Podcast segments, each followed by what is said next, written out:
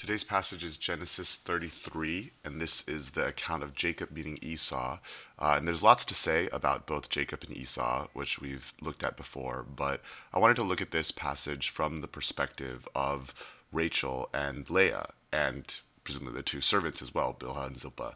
Um, because for them, they haven't seen God, they haven't wrestled with God, they haven't um, had their hips displaced. Uh, you know, they went off and their husband said, go sleep somewhere else for tonight. And then he came back and he was limping. And he said, I wrestled with God.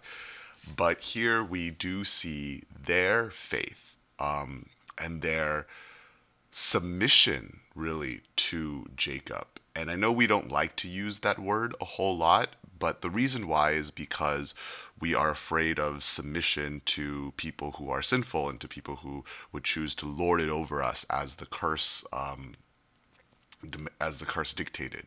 But here we see Jacob with a plan. Um, now we can debate the merits of that plan, obviously, uh, but he does have a plan, and he says to put um, his children to divide it, and he sends forward everything that should be there to defend himself against Esau. All the men, all his livestock, like everything that um, you know the world would say this is the best tactic. You know, fight, fight, fight, fight, fight.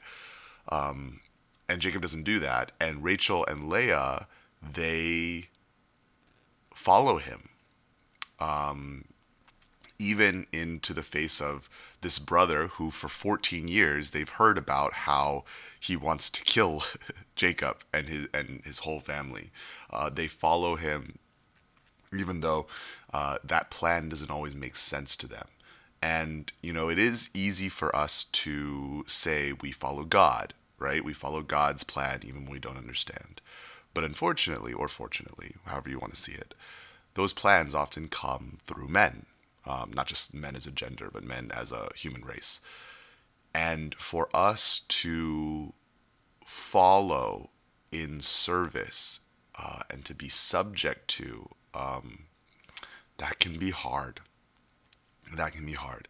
And I think that that's something to consider because um, in First Peter and Ephesians, there is this talk about submit to one another out of reverence for Christ, that to be subject to rulers and authorities out of reverence for Christ.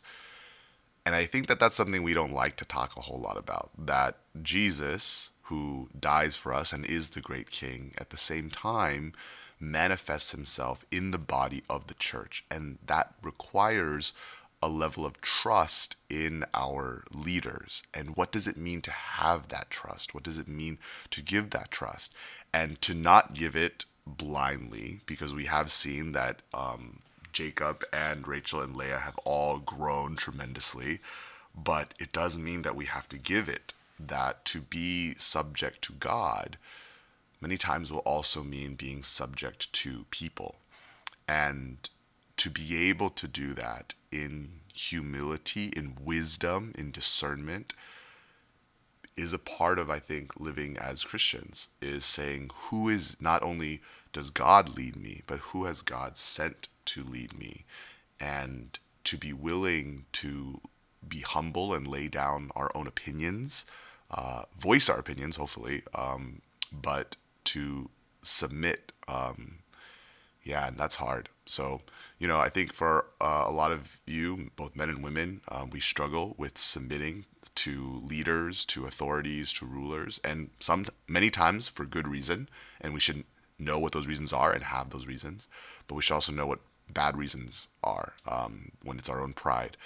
And for our church to thrive, um, it's going to require people submitting. And to do so not just because, you know, a man says so, but because of their reverence for Christ.